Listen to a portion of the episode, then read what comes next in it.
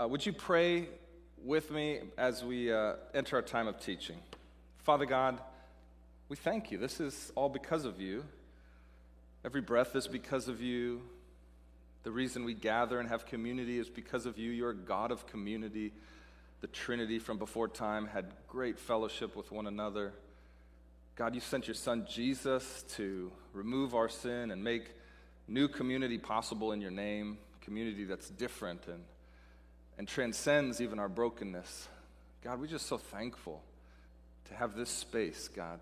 May this space resemble your kingdom, the place where you dwell, where you are king, where your name is lifted up and none of our names. And we can just come and rest. We can just rest knowing that we don't have to be anything because you are everything. So, God, just remind us of that as we study this psalm. Remind us of who we are and who you are. Who are we, God, that you love us? We're so thankful. We pray this in Jesus' name. Amen. If you got a copy of the scriptures, turn to Psalm 45. If you don't, uh, have your own copy. There's Bibles in the seat back in front of you that look like this. And if you do grab this Bible, we're on page 496. 496 in the Pew Bible there.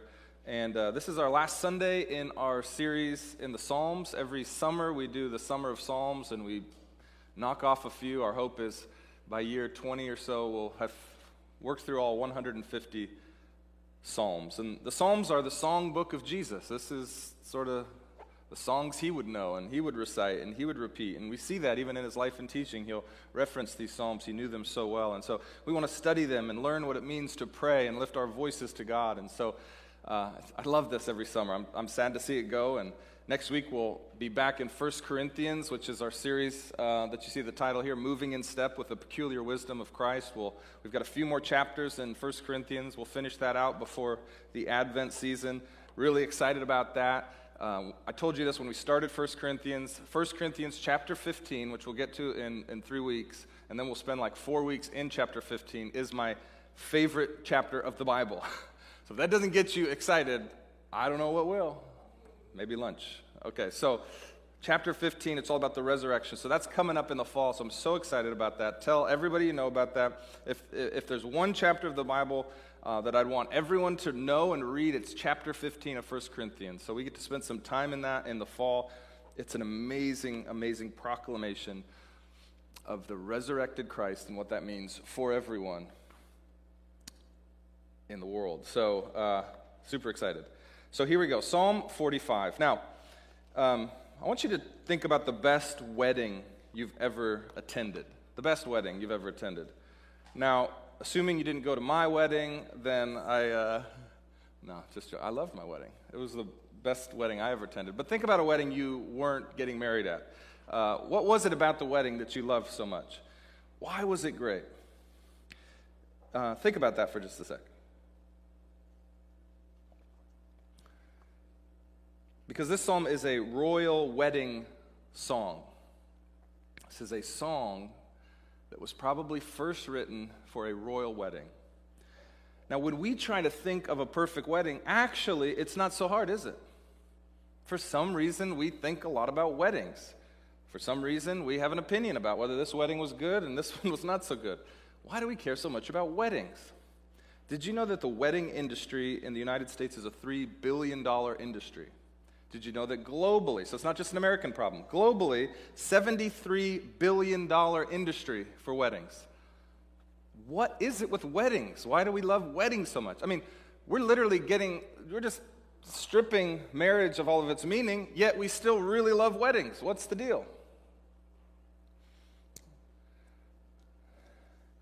I'm going to make the case today that everyone is desperately scheming, planning, hoping for the perfect wedding because it was written in our hearts before the foundation of the, of the earth.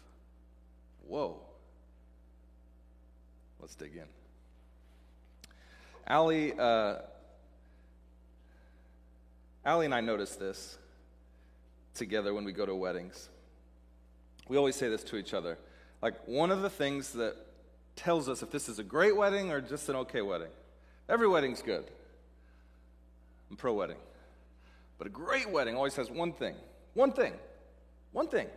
A great wedding always has either, and these are all kind of in the same category, either a great song, great wedding song that somebody sings, or a great poem that somebody's written to say over the couple, or a great speech, like a best man speech or uh, a maid of honor. Where's Amanda Campbell? Where's Amanda? Yeah, there you are. Okay. Amanda crushed the wedding speech at her sister's wedding. And uh, every, it, there's something about it for us. Maybe we're weird. You know, everyone's got some food. It's always, eh, it's okay. You know, no matter how much money you spend, it's always okay. But, but if there's a great song or a poem or somebody, somebody just proclaims something really great over the couple, or uh, it's just something, that was a great wedding. Today's psalm appears to be the record of such a song or poem that was recited at a royal wedding in ancient Israel. Now, we don't know what wedding it was. Could have been King Solomon or maybe King Ahab, or we don't know. But it seems to be at least founded in a real event. And then over time, people recognize that song or that poem or that speech, that was, there was something divine about that. And so then it got passed around. And then it probably got used over and over again at other royal weddings after the fact. Now, some people even believe that maybe this psalm was recited or used at weddings of common folk, non royal folk, because for a day on your wedding, you're king and queen, right? For a day, you get to be king and queen. So perhaps this was used for that reason. But over time, there was just something about this song that resonated in the hearts of people. So it was used over and over again. Um, why is that? Now, think to that context because I'm going to do two things today. Just to, I don't want to lose you. I'm going to do two things. The first thing, I want to be faithful to text. This psalm was used in ancient Israel long before Jesus showed up on the scene. Okay?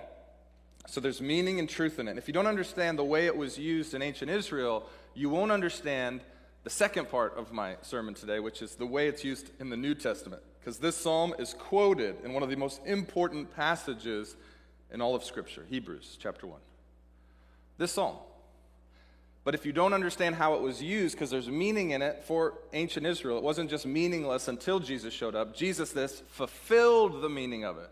So, for the first half of the sermon, we're going to just plop right here and stop and not seep too much into the Jesus interpretation, which is the fuller interpretation, but we want to feel the weight of the interpretation for the Old Testament saints, for the people of Israel, for the royal weddings that came and went all along their history. Now, royal weddings are important. They're really important. Did anybody watch the last royal wedding in the UK? Meghan and Harry. Anybody watch that? This is embarrassing. I watched, I watched like the whole thing. That's my life. Okay, I watched the whole, it was pretty good. Um, then American gave the uh, homily, American pastor. He did a fantastic job. So uh, it's quite a spectacle, isn't it? There's a lot being communicated at a royal wedding. I was talking to my friend Peter. Uh, Peter was at my Alpha table. Alpha's our Introduction to Christianity course, and we'll be doing one of those in the near future. Probably we're going to wait and do it in January. But uh, if you're looking forward to that, it's sort of an introduction to Christianity. It's a great introduction. Uh, it's called Alpha, and, and Peter was at my table. Now, Peter is from Canada. And I didn't realize this. He was actually at the worship night on Thursday, and I was talking to Peter. I told him I was going to tell this story after. I was like, you wouldn't believe it. But something came up. Peter's grandfather's turning 100, and apparently in Canada, and I know we have some Canadians in the house, pro Canada here at Sedaris. Uh, apparently, uh, the Queen of England, when you turn 100 years old, will send you a personal letter congratulating you. I didn't realize how strong that connection still was between uh, the UK and Canada. And then Peter just started going, man. He was like, I love the queen. he was just like, he was just on like a queen love rant. He was just like, the queen is great. And I was like, she seems great. I don't know her, but like from what I could, but he was like all very excited about the queen. Meghan Markle, not, not so excited about her. Peter wasn't. Now, this psalm will actually, this is big time teaser. This psalm is going to tell us why Peter is not so excited about Meghan. Very interesting. You're on the edge of your seat. But royal weddings are meaningful. They seem to impact people far and wide, whether they were there or not. Case in point, Peter, a 20 something Google employee who's really into the queen and really into royal things. So it means something. So this isn't just a wedding song, it's a royal wedding song. So it's important that you hear that as we read through it. So now what I want to do is I want to read through it and try to explain the importance of it to the people of Israel uh, at the time it was written and in the centuries that followed before Jesus came, okay? So here we go. Verse 1 says this uh, My heart is moved by a noble theme as I recite my verses to the king. My tongue is the pen of a skillful writer. Now, pause. This is self referential, meaning the writer of the, of the song is actually talking about himself. Interesting way to start a song. the first line is all about how good you are at writing songs. But it's something important here. He, he's explaining how, uh, how much of an honor it is that he gets to recite a speech at the royal wedding, at the king's wedding. What an honor that is. What a privilege. How much joy comes from getting to proclaim true things about the king.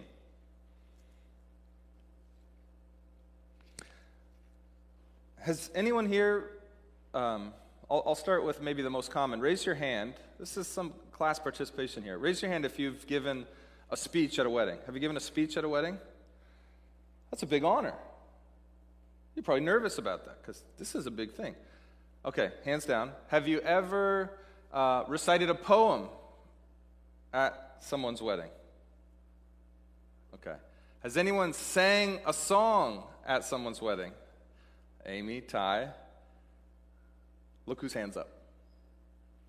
My hand and everyone gasps. What? you sang a song? Ty knows this story. When I was 25 years old, I was living in Dallas, Texas. I'm from Seattle, living in Dallas, Texas. So I think there was some confusion there because people think Seattleites are real artistic and musical, Jimi Hendrix and all. But my roommate, Patrick, back then I used to just, just, just a little, just a little, just a little guitar playing, just a little singing in my, in my bedroom. Never outside of my bedroom, never public, just, little, just, just for myself. Apparently, Patrick and his fiance had heard me through the drywall playing. Apparently, I sound pretty good through drywall. And one day, this is maybe like two months before their wedding, they came to me and they said, they, they played me a song. They said, This song was playing on our first date. And they played it for me. And it was the most awkward song.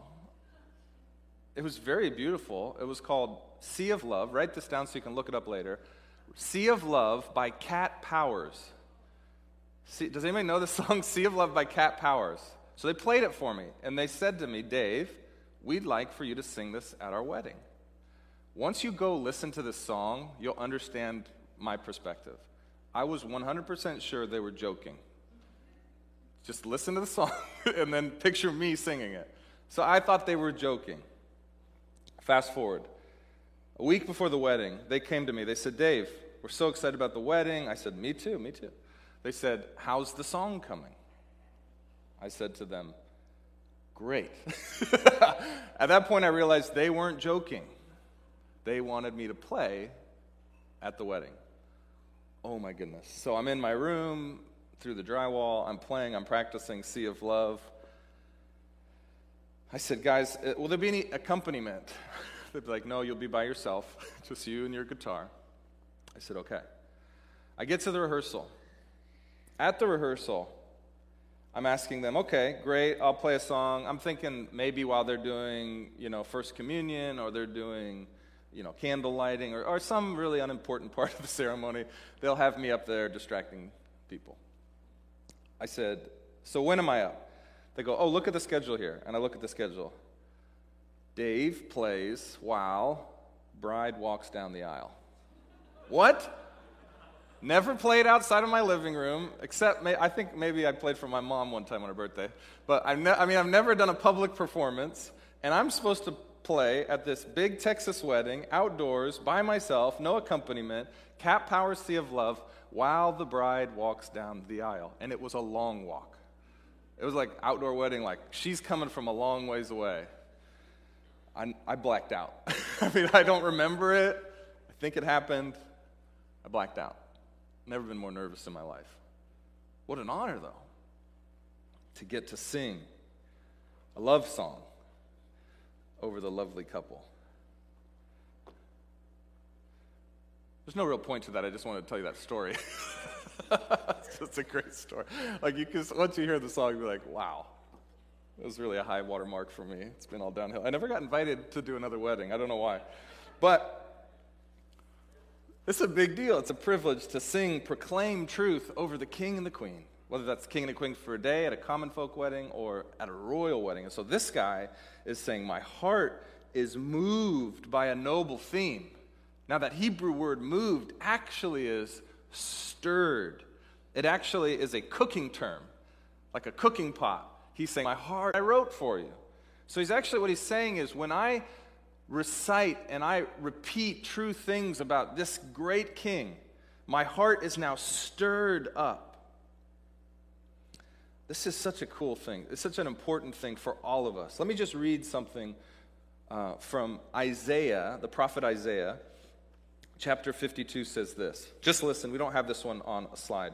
It says this How beautiful on the mountains are the feet of the herald who proclaims peace, who brings news of good things, who proclaims salvation, who says to Zion, Your God reigns. Now, I pause here because now we're jumping a little bit into interpretation for us thinking about King Jesus, but when we get to proclaim and sing truth and poetically jam on the goodness and the greatness of God and His salvation and who He is and His character, which is, is what the songwriter's about to do, it should, it, should, it should come from a place of a stirred heart when we think about everything He's done for us and how exciting and how much joy should it bring us to get to be those heralds. So, in a real sense, if we now apply this, and I'm jumping ahead and I'm going to stop, but we apply this to King Jesus what this, what this psalmist is going to say about the king at the time, when we, all of us get to sing at Jesus' weddings, all of us get to proclaim and give Jesus speeches. And we should, we should be so excited. It should be our greatest joy, like the psalmist says, to get to be the one that gets to sing this song, to proclaim this truth, to herald this good news. We should be so stirred up, like a cooking pot, to speak of our King to speak of these noble themes, which are what? The message of salvation. This is a king who can save. This is a king who can set us free from our bondage. This is a king who can wash away our sin. Wow, we should be stirred up to speak, to sing, and proclaim. So, more on this later when we speak about the marriage of Christ and his church. But I just want to pause there and just say, what a great way to start a song saying how lucky I am to get to sing it. And we are lucky to get to sing the song of King Jesus. Okay, so now back into the first part. Here he goes. Here's his song. Verse 2. What does he say? He says this You, King, are the most handsome of men. Grace flows from your lips. Therefore, God has blessed you forever. So now he's speaking to the king first. And what we'll see is he'll speak to the king, then he'll speak to the queen, then he'll speak about the wedding, and then he'll say, This is our hope for your marriage. The First thing he says, You are beautiful, handsome, beautiful. Think radiant. Something about you. It's beautiful.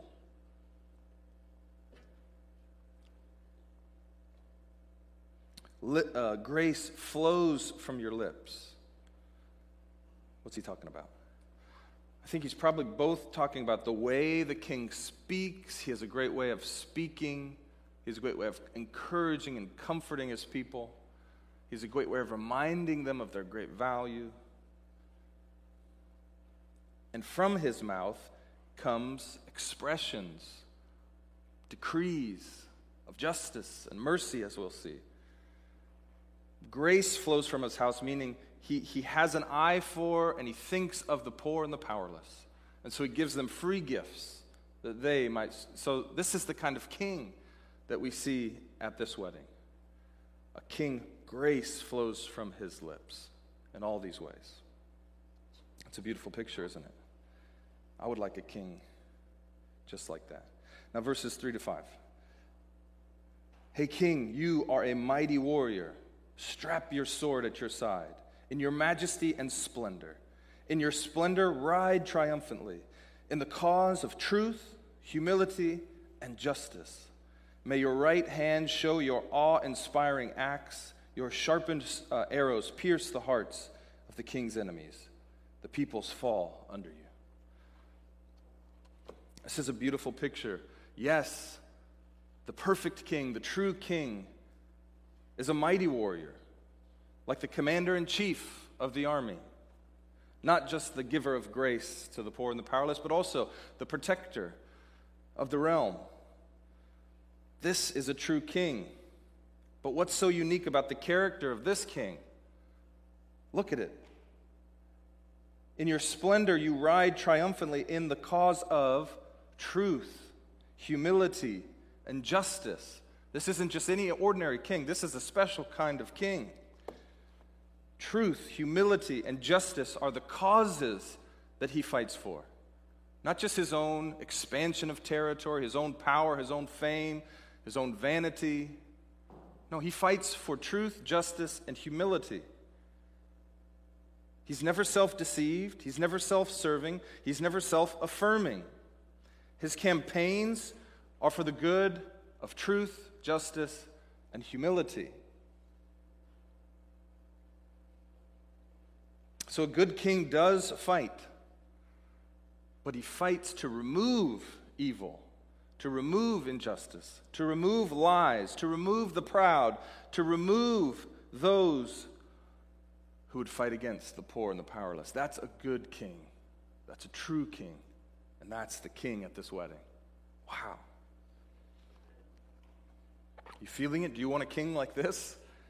How exciting it would be to be at this wedding. Oh, feel the anticipation. The arrows of the king pierce the hearts of his enemies, and the peoples fall.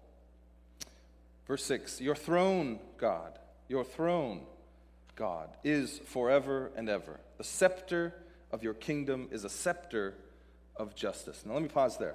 This is an interesting verse. This is one of the verses why this psalm has always been messianic, thinking about a coming king, because it seems like what he's he's addressing the human king as God, right? So he says, Your throne, God, is forever and ever. It's difficult to translate here.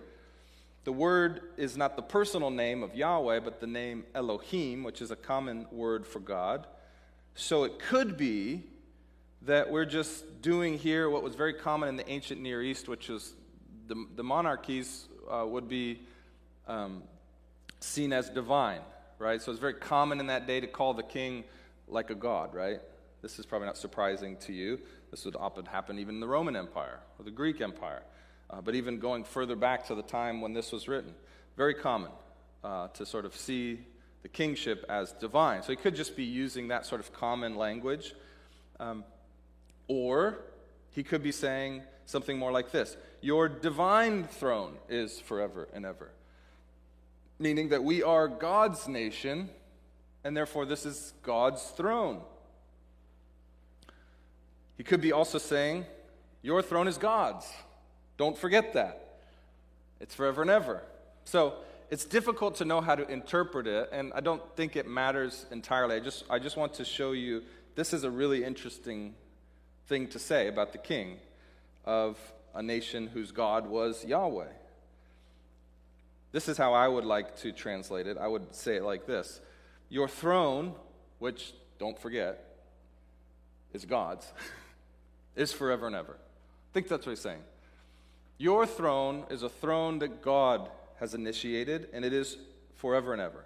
And we're going to see why it's forever and ever. So look at verse 7.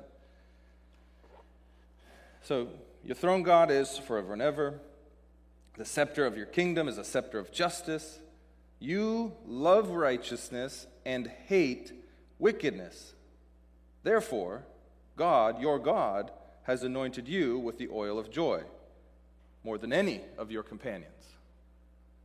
So clearly, there's a differentiation between the king and God, right? Because it's God who has anointed the king with the ointment of joy.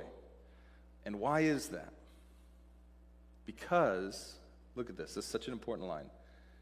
You, king, love righteousness and hate wickedness. This is so important. They're not the same thing. Loving righteousness is not the exact same thing as hating wickedness. Both are important. You may meet people. There's times when I think, man, this person really loves righteousness. But then wickedness enters the picture, and I don't see the kind of hate for wickedness that I would expect based on their love of righteousness. Do you know anybody like this?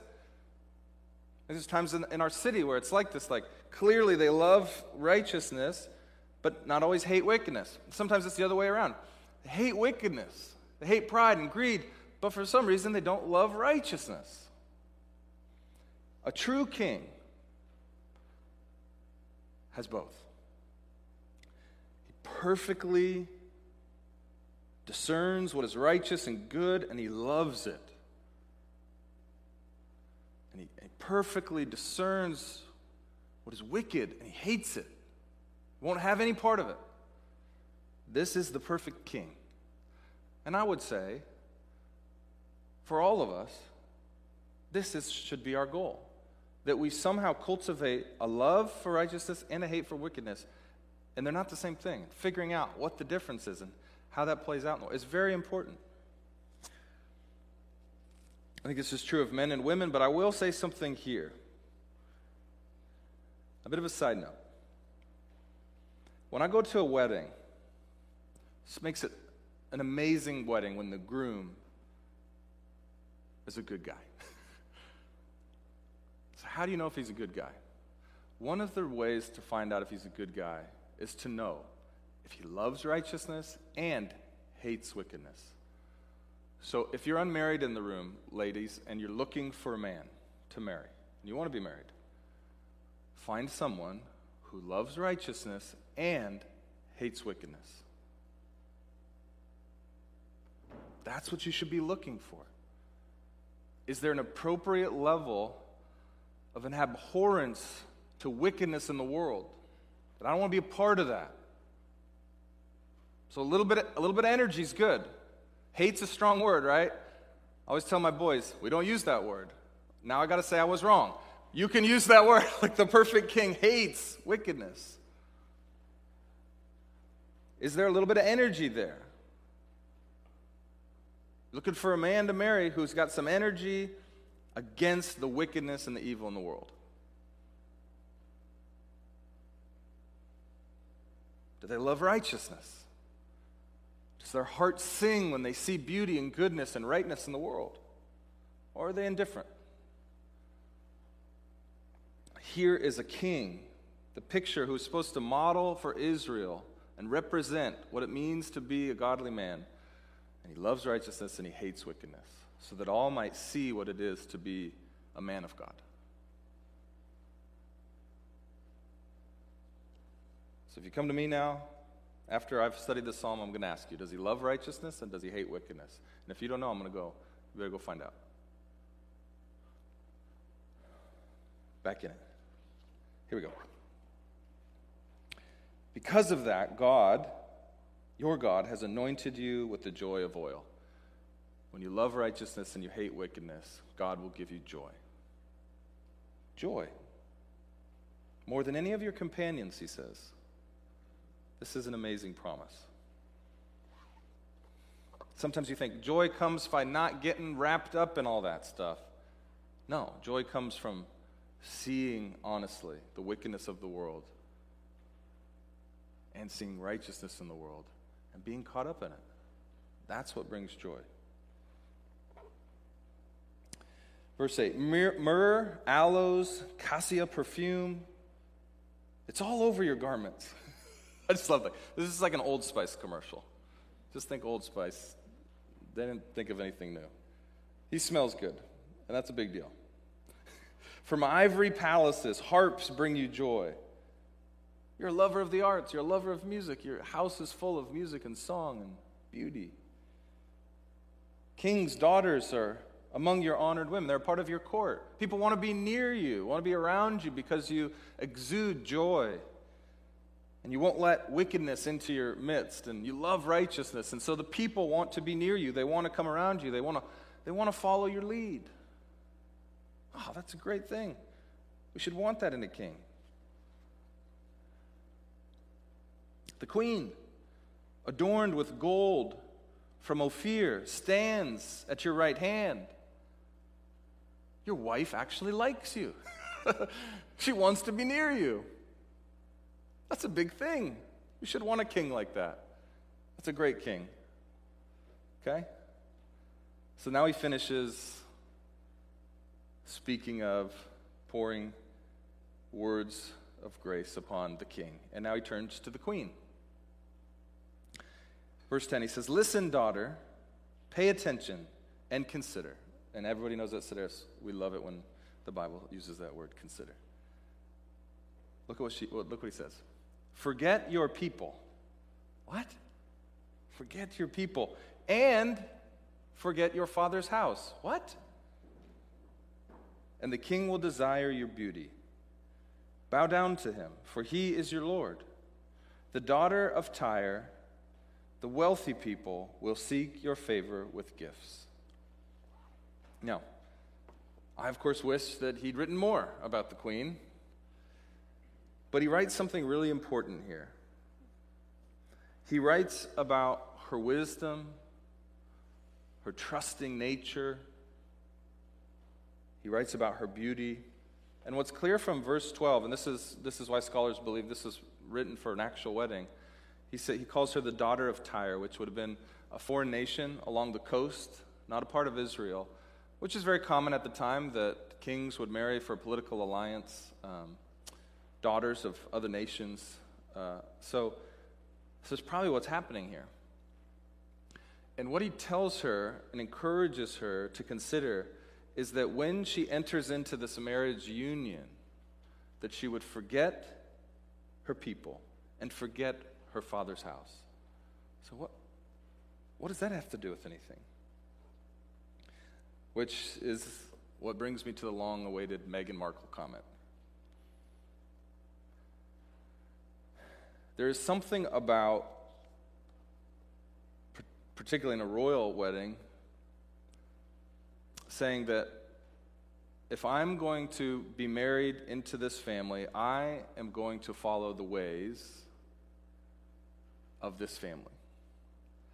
And if you don't feel like you can do that, you shouldn't get married to that person. Because there's a power that, that the queen possesses when she unites to her husband, the king, that brings goodness and joy to the whole nation.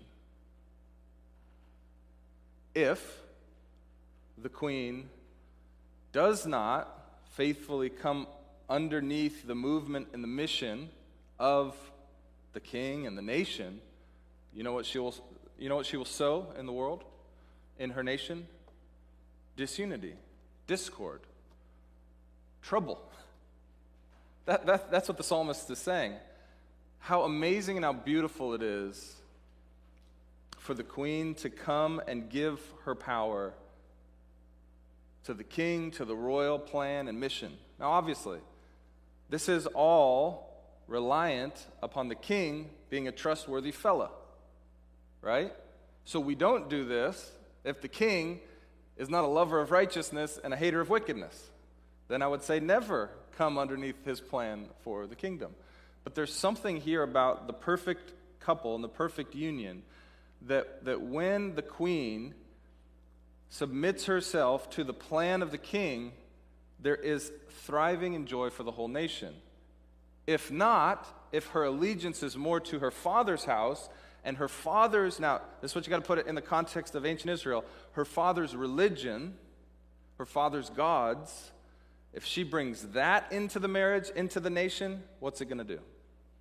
She's more loyal to that than she is to her new family, her new God, that's going to create confusion. The Bible would say false worship, idolatry. You see how important this is? We forget it a little bit now in our modern times. But if this king were to bring in a foreign wife and she brought all of the religious accoutrement with her, this would be a problem. And that's exactly what the psalmist is saying. What a beautiful, how beautiful it is for the queen to trust the husband and to trust Yahweh and come alongside the proclamation of God's goodness, standing next to her husband, ruling with her husband. And look what it says The wealthy people, verse 12, will seek your favor with gifts. When people see a husband and a wife, particularly the king and the queen, united in purpose and mission and worship of Yahweh, people want to come and support and bless that. That's what this psalmist is saying. This is the songwriter is reminding the queen and praising the queen for her desire to do that. Very interesting, isn't it? Again, this is true in part in a common wedding, but it's magnified in a royal wedding. And obviously, I'm half joking with the Meghan Markle, but you see when that doesn't happen, the kind of fracture that it creates. So that's all he's talking about. Then he goes on and he starts to talk about the procession of the wedding. It says this In her chamber, verse 13, the royal daughter is all glorious. Oh, she's radiant, she's beautiful. Her clothing embroidered with gold. In colorful garments, she is led to the king. After her, the virgins, her companions, so that'd be like her court, her inner circle, they come with her and they are brought to you, king. They are led with gladness and rejoicing. They enter the king's palace Of course, none of this would be possible. There would not be rejoicing and gladness were the king not a lover of righteousness and a hater of wickedness. But the procession is one of excitement and joy. I always tell people when I do their wedding, I always tell the groom, watch when the bride rounds the corner and turns and see her beauty. See the goodness of God. What a gift she is to you. That's what he's picturing here.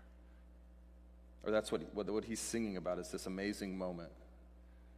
And then what's, what's the consequence of this royal wedding, this royal marriage? Look at this, verse 16. It says, Your sons will succeed your ancestors. You will make them princes throughout the land. I will cause your name to be remembered. I, that is God, will cause your name to be remembered for all generations. Therefore, the peoples will praise you forever and ever. Wow. When we love righteousness, when we hate wickedness, when we come together in a union, king and queen, for one mission, one purpose, when we do not divide and run, what happens? Blessing from generation to generation. This is the promise of this great love song sang over this couple at their wedding.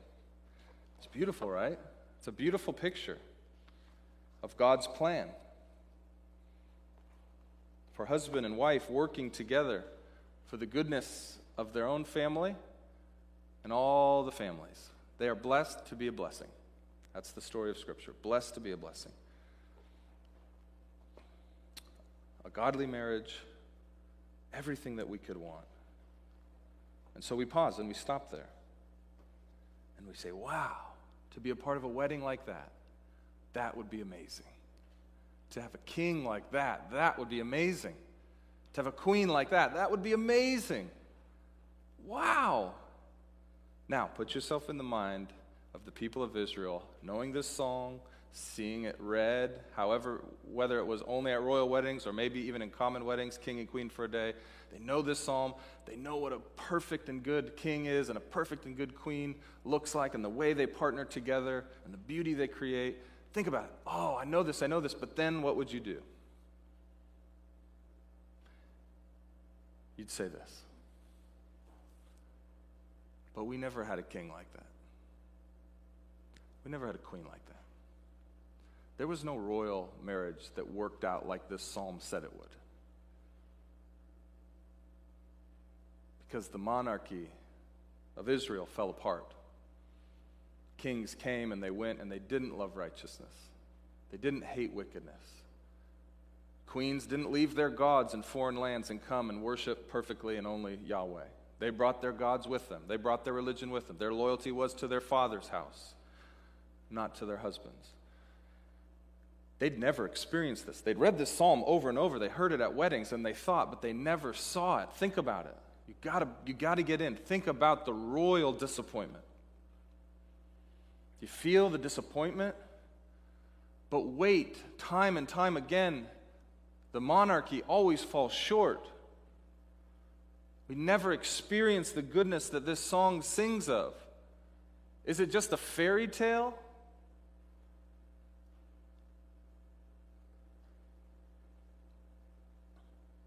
That's one of the things the psalm does. It just brings you to the edge of despair. In fact, that's what the Old Testament's all about bringing you to the edge of despair. Maybe this will be the king. He seems so great, King David, for instance. He's a man after God's own heart. He seems to love righteousness and hate wickedness. Oh, Bathsheba. Ugh. He doesn't fulfill this. Solomon, all wisdom, all strength, all power, biggest army, builds the temple. He could be our guy. Yikes. Not so good. The Old Testament's like this excitement, excitement could be fulfillment. Uh, just read the Old Testament like that. That's what it's trying to do. That's what God is trying to do. He's trying to get your hopes up so that He can show you it will never work without what? without Him. It's the whole Old Testament.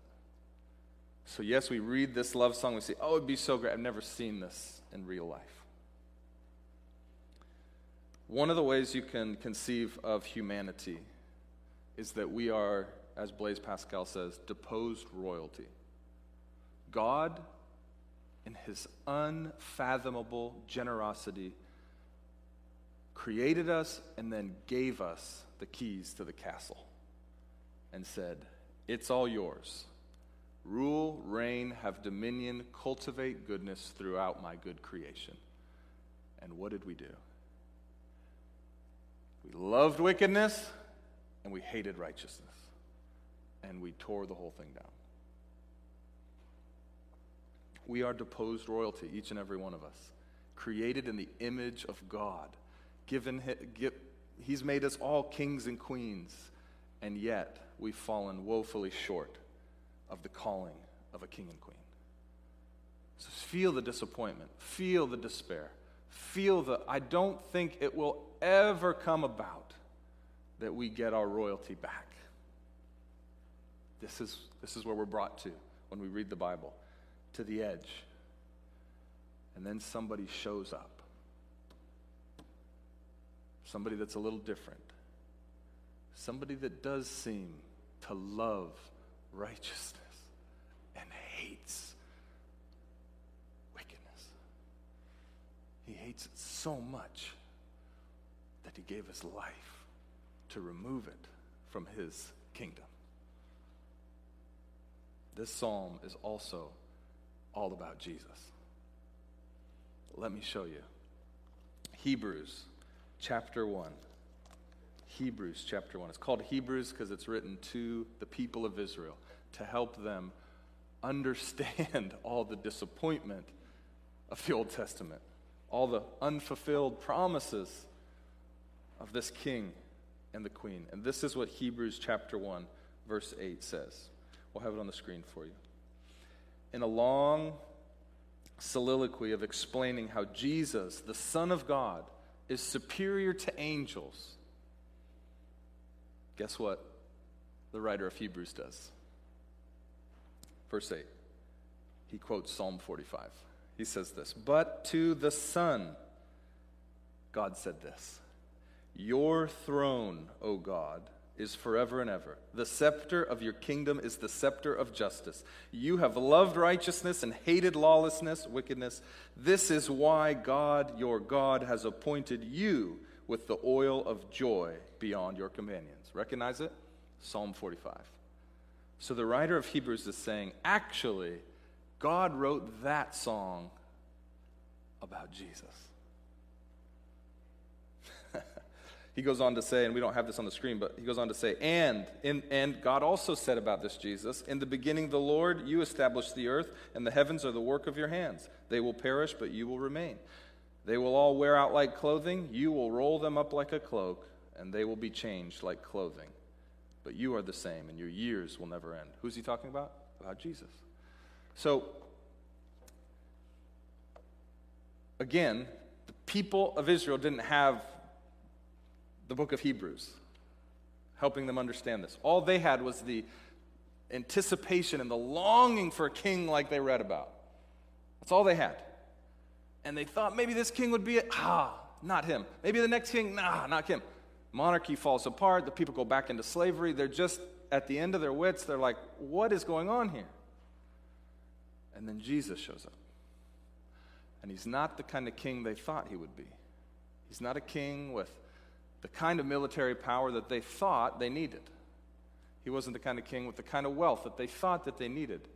He was fighting a different kind of war. He was fighting a different kind of battle. But then, as it went on, they started to see wait a minute. And the Holy Spirit's opening their eyes. Is this the king of Psalm 45? I think it is. I think this is the lover of righteousness that we've been waiting for and the hater of wickedness that we've been waiting for. This is a, this, Jesus is clearly powerful. He's casting out demons, he's raising people from the dead, he's calming the storm. So he's got the power and the might that we look for in a king. But you know what? His cause is truth, and his cause is justice. And, it's, and he's humble like you wouldn't believe. You see it? And, and what flows from his mouth? Grace to the poor and the powerless. He lifts them up from their station in life and, and, and says, You are blessed. You see it? It's talking about Jesus. This is the king that we've been hoping for. Now, well, then who's the queen? I mean, he can't be the fulfillment of, of, of, Psalm 45 if, if it's just the king part. Who's the queen? Thanks for asking. Turn with me to Ephesians chapter 5. Ephesians chapter 5. Just a few pages over. If you've got your Bible, it's page 16, or sorry, 10, uh, 1039. 1039. Classic text, Ephesians chapter 5. We'll have it on the screen for you as well. I'm going to read it to you, but just, I'm going to tell you the end before I read it.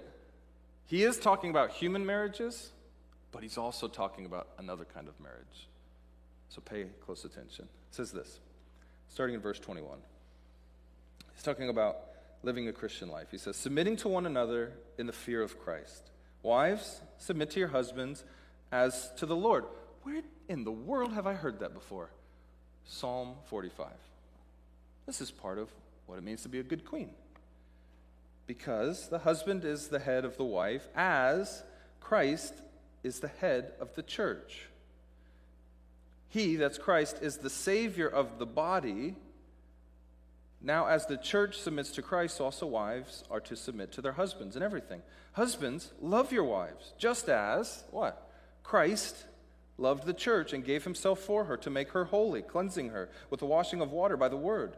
He did this to present the church to himself in splendor. Flip back, people, flip back to Psalm 45. Remember the processional? In her chamber, the royal daughter is all glorious, her clothing embroidered with gold and colorful garments. She is led to the king. After her, her companions are brought as well. They are led in with gladness and rejoicing into the king's palace. Wait a minute. What? he did this to present the church to himself in splendor, without spot or wrinkle or anything like that. What did he do? He died for her. He bled for her. He gave up his body for her. He was buried in the grave for her. So that one day, when they are reunited, she would be brought to him in splendor, in beauty, cleansed and washed by the blood of the Messiah. He who loves his wife loves himself. For no one ever hates his own flesh, but provides and cares for it, just as Christ does for the church, since we are members of his body. For this reason, a man will leave his father and mother and be joined to his wife, and the two will become one flesh. Leave your father's house and your father's gods and your father's passions and come and be united and become one new flesh. Now look at verse 32. This is the key. This mystery is profound. But I am talking about Christ and the church. Let's just start talking about marriage. Well, yeah, a little bit, but I'm talking about Christ and the church. To sum up, each one of you is to love his wife as himself, and the wife is to respect her husband. You see it? What is Ephesians 5 helping us realize in relation to Psalm 45? Christ is the king, the church is the queen. Together, we accomplish God's mission in the world. And when we don't fight Christ and his purpose and his mission, when we don't bring in other gods and idolatry and our own ambition, but we seek to have the ambition of King Jesus, we bring blessing into the world. What do we bring? We bring heaven to earth. We bring, which is to say, we bring Christ's kingdom to earth here and now when we truly are wed to our King. It's beautiful. It's profound, Paul says, which is to say, it's hard to understand this. So, all of us are the queens of Christ. He is our King. The church corporately is his bride. And if you study scripture, you'll see this imagery all the time, particularly in the book of Revelation, the last book of the Bible, where it talks about the great wedding feast of the Lamb, who's King Jesus, and the bride, who is the church. And it says at the end of time, the church will be presented to Jesus, and they will be wed for eternity. There'll be a great feast. There'll be much song sung great rejoicing. People won't be able to stop from singing of the goodness of our King, his truthfulness, his humility, his justice. We'll just sing song after song about him. We'll write poems. We'll speak of him in our homes. We'll glorify him with our words. We'll enjoy his goodness as our King. He will be the fulfillment of Psalm 45. Only then will this royal wedding be fulfilled. So every time we try to get as close as we can in this world, I mean, the Queen of England now, she's been doing a really good job for a long time. But guess what? Not quite there. We're not there. We'll never get there until we make Jesus king and we get to be his queen and he will adorn us with every good adornment that you can have. We will be dressed in gold. He will give us new clothing, which is the clothing of Christ, his righteousness, his goodness, and he will strip from us all wickedness and evil. Do you want that kind of marriage? this is the kind of marriage that Jesus offers. If you'll belong to Him and Him alone and forsake your foreign gods, your foreign motives, the power you thought you had, and you give it all to Him. I mean, this isn't nothing. King Jesus doesn't say you can have it all. He says you can have it all if you give it all away. Are you willing to say yes? Let's pray.